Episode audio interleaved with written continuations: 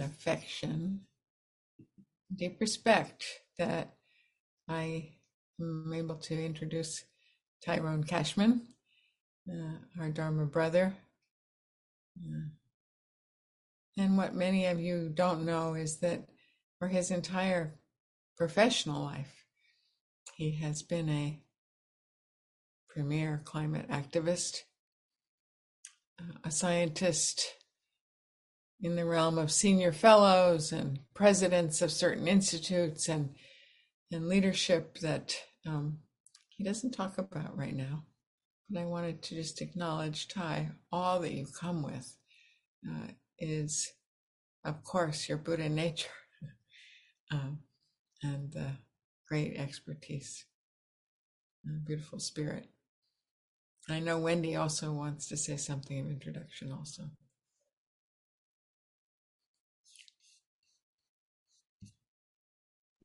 We find ourselves this morning in a circle, uh, within a circle with no beginning and never ending. As the Buddha said, the whole of spiritual life is spiritual friendship. And this is a deep, wide, and growing circle of friends that gathered to listen to you this morning. Centuries of love and practice with you. I remember many, many, many years ago when practice was just getting started in Minnesota, your homeland. I asked you, will Zen practice flourish in Minnesota? And you said, well, something like, well, we're very quiet about practice here. We put it out in the winter. And if it's still there in the spring, we might pay attention. Uh, you have been dogged and ever present from the yellow and gold sails of the windmill to grounded, dedicated, big primate intelligence. We have such gratitude and heartfelt honoring for you, Tyrone Cashman, this morning. Thank you for your teaching, for your practice, and for your strong, everlasting, discerning, stone cold, hard, beautiful spirit. Thank you. In Ty, what I'm going to do is when you give me a cue, I, am going to put your ode up in a shared screen. But I wanted to just say one more thing, which is just it was a thrill for me to hear Ty talk about his experience with his ode. So I hope you also enjoying will enjoy it. Okay, with all that, Ty, you poor thing. Now you have to say something. let me make you. Let's see. Let me spotlight you for a second. Okay. There you are. Hello. Hello.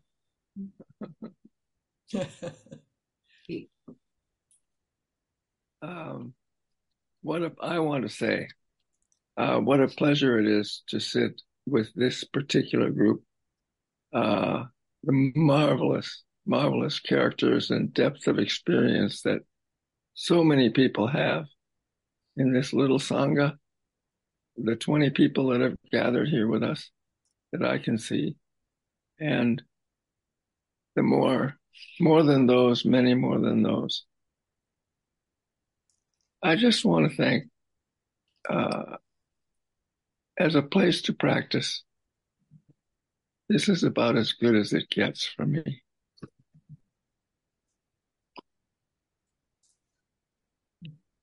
So I wrote this ode at uh, uh, uh, at Jean's request, and I did study Greek in the old days, so I know what an ode is, and uh, it's a it's a it's a Greek song, uh, and the person who sings it is not supposed to be throwing light upon themselves. So we always call out to uh, one of the gods or goddesses to sing for us because we'll not be able to sing it well enough. And these were the words that came to me and grew and grew over the last uh, uh, many weeks four weeks, six weeks, 10 weeks.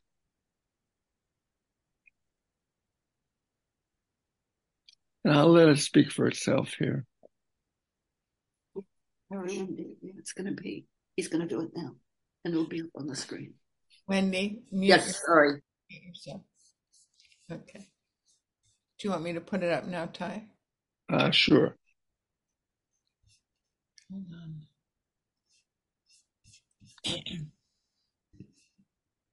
Whoop. I'm trying to, maybe I need to take you off spotlight. It, it, and it's all right if you don't. I can read it slowly. It's all right if it doesn't come up. I'm just going to remove the spotlight for a second and then share the screen. Uh, here it is.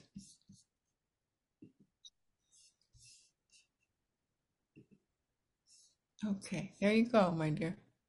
Ah, there we go. Okay. So I found myself after reading it uh, and working with it, wanting to put these two little words up ahead of the title on the, on the page. And one is intimacy.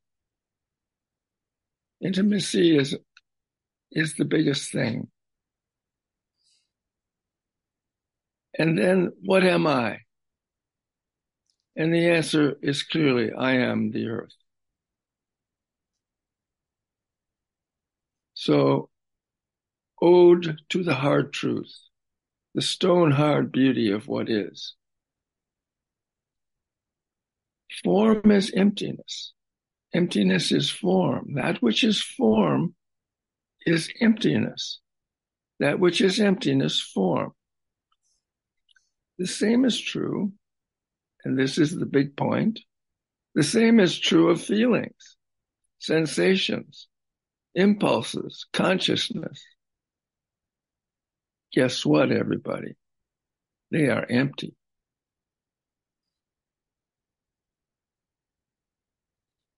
I sing of intimacy. I sing of Mother Planet's gravity as she holds us in her arms day and night. I sing of gravity loud and long. Every moment of every day, my great mother planet has her arms wrapped around me, just as my human primate mother wrapped hers around me, gently yet strongly, as a large arboreal mammal must do. Not too tight, so I can still breathe and exercise my muscles and not too loose so that I do not fall from the tall trees of our habitat.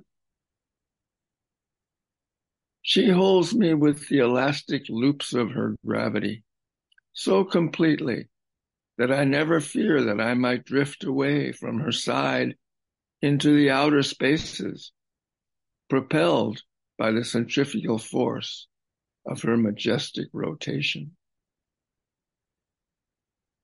My huge mother planet never lets me leave her side. She is so big compared to me. Between us, we generate one G of gravity. Me with my tiny mass, nestling, nuzzling by her side. I get up from bed in the morning and stand on her great side, my legs pointing down toward her iron core. The little bones in my ears reading the tugs of gravity from the directions where the planet is heaviest. I walk on the bottom of her ocean of air, 30 miles deep. A sea of nitrogen and oxygen on an iron core planet like ours generates 15 pounds per square inch of pressure. I chant the viscosity of her atmosphere, thick enough for birds to, to swim in and climb around on. At 15 pounds per square inch, enough pressure to push oxygen into my lungs as I expand their volume to receive it. I cannot pull the oxygen into my lungs. The weight of the column of air above my head must push it in for me. I sing of breathing that she and all of us do together. She powers each creature's in breath, and we all respond, squeezing each lungful back out. Just the hard facts. How exciting. I sing our mother planet made of the materials, the same materials that I am. You and I, each living organism of land and sea, is built of atoms from mother planet's surface. This many nitrogens, that many oxygens, that many carbons, phosphorus, potassium, calcium, And where did these atoms that we are built from come from? Let us ask. I pinch my hand. I feel the flesh of my hand. Warm, resistant, not too soft, not too hard. Real. My hand. A living material thing sharing the life of my whole body. Where did my hand get these individual atoms it is built of from?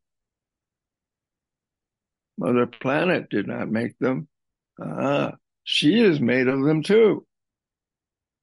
They, these very atoms, are billions of years old, though they feel quite fresh when I squeeze my hand.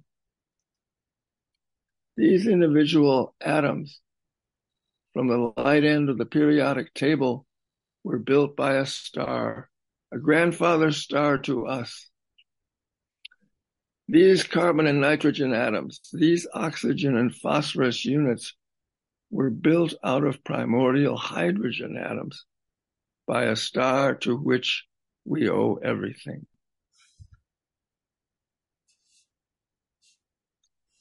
I sing the living creatures that emerge from the lightest elements of the cosmos, each atom put together in the forge of a main sequence star, most likely by our grandfather star in his early eons.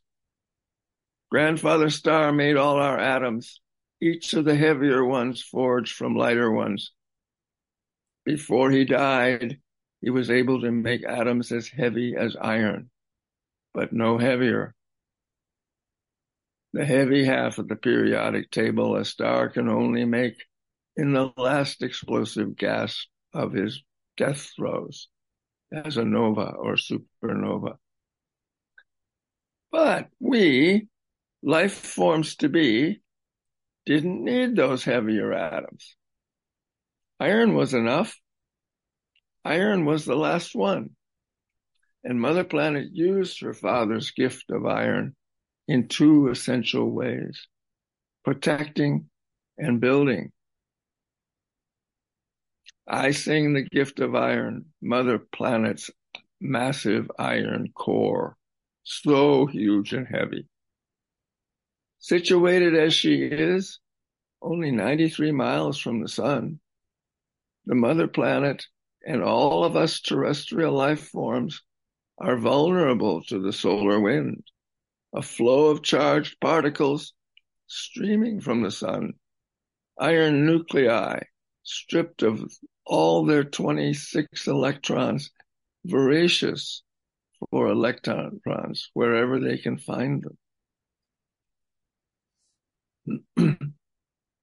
and against this, Mother Planet protects us with her iron core.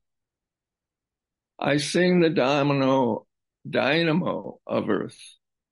Half of her iron core is molten from heat, and half, even hotter, is solid from even more gravitational pressure.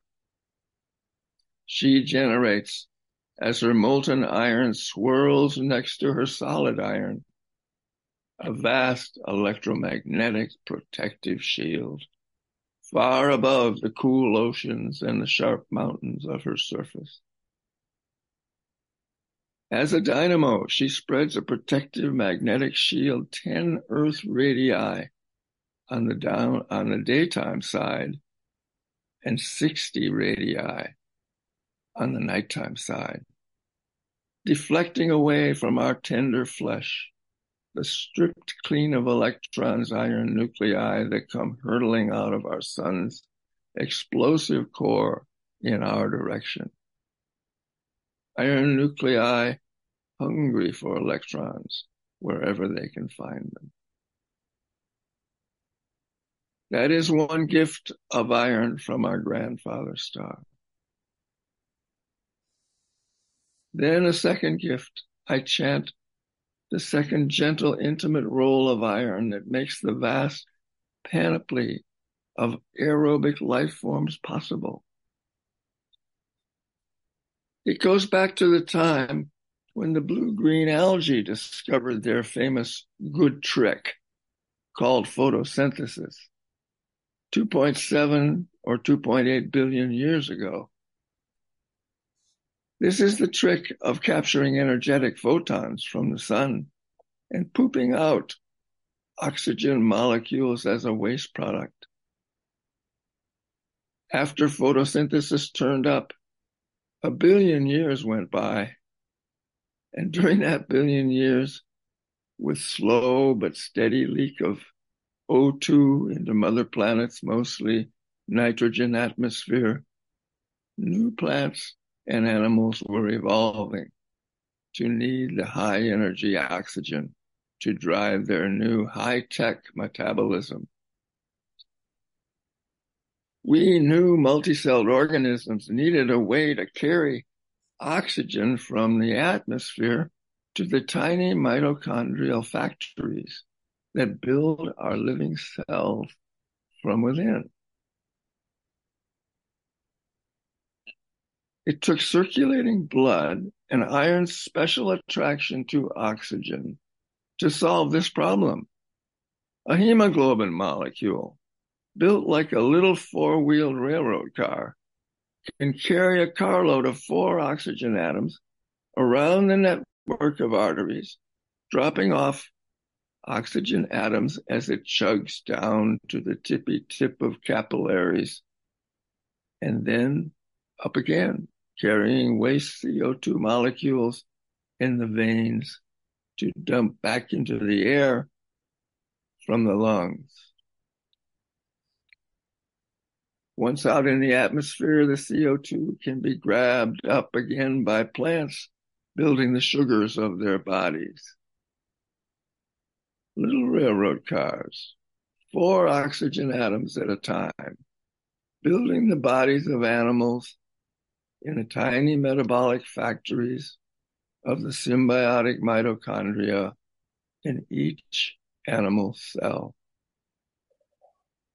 Iron ions picking up oxygen, then letting it go, picking up CO2, then letting it go over and over to constitute a life.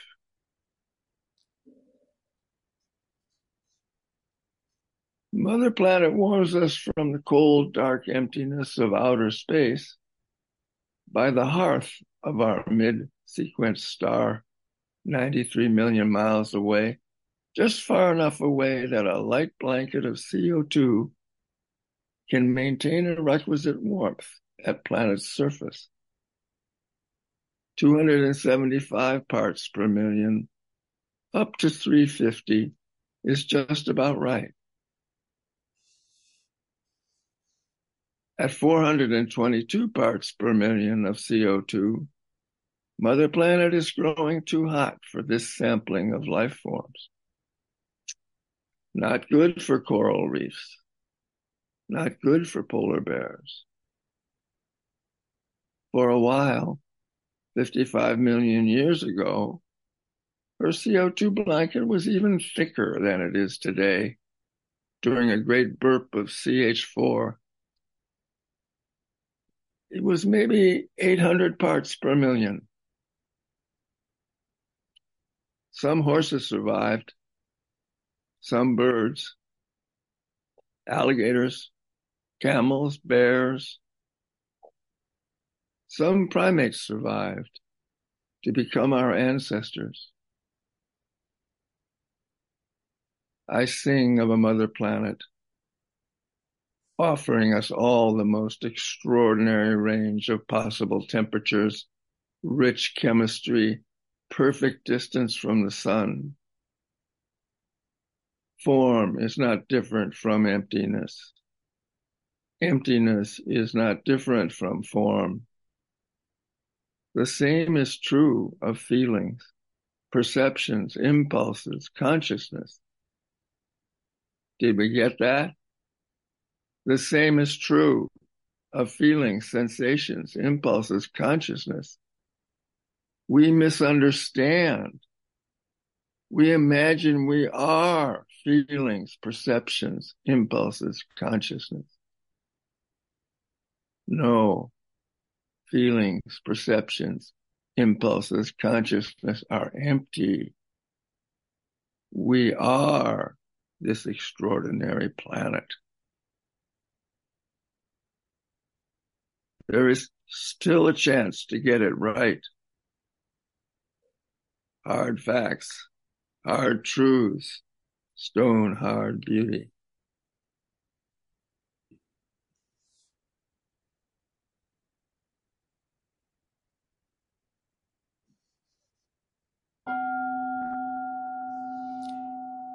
An unsurpassed, penetrating, and perfect Dharma is rarely met with even in a hundred thousand million kalpas. Having it to see and listen to, to remember and accept, I vow to taste the truth of the Tathagata's words.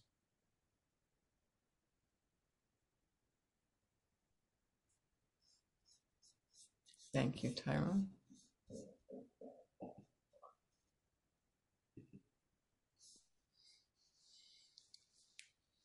Anything you'd like to share as a postscript? Um, well, I, I, have to say that working on this ode and stringing it out longer than I expected has been a lesson for me in the truth of all these pieces. Uh, and uh, it's very useful to keep keep these things in mind. And the uh, Heart Sutra, the realization of the emptiness, was my big insight. That we imagine we are. The, the Heart Sutra tucks that little phrase in there. The same is true for perceptions, impulses, sensations, consciousness. It tucks that in and just says the same is true.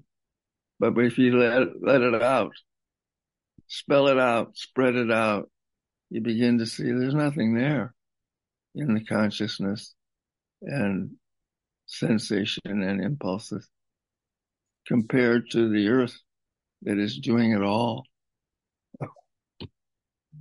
that is doing us in this cosmos.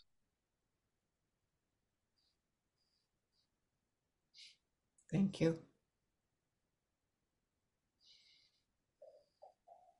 Great Zen teaching. Nothing is there, everything is there. Thank you.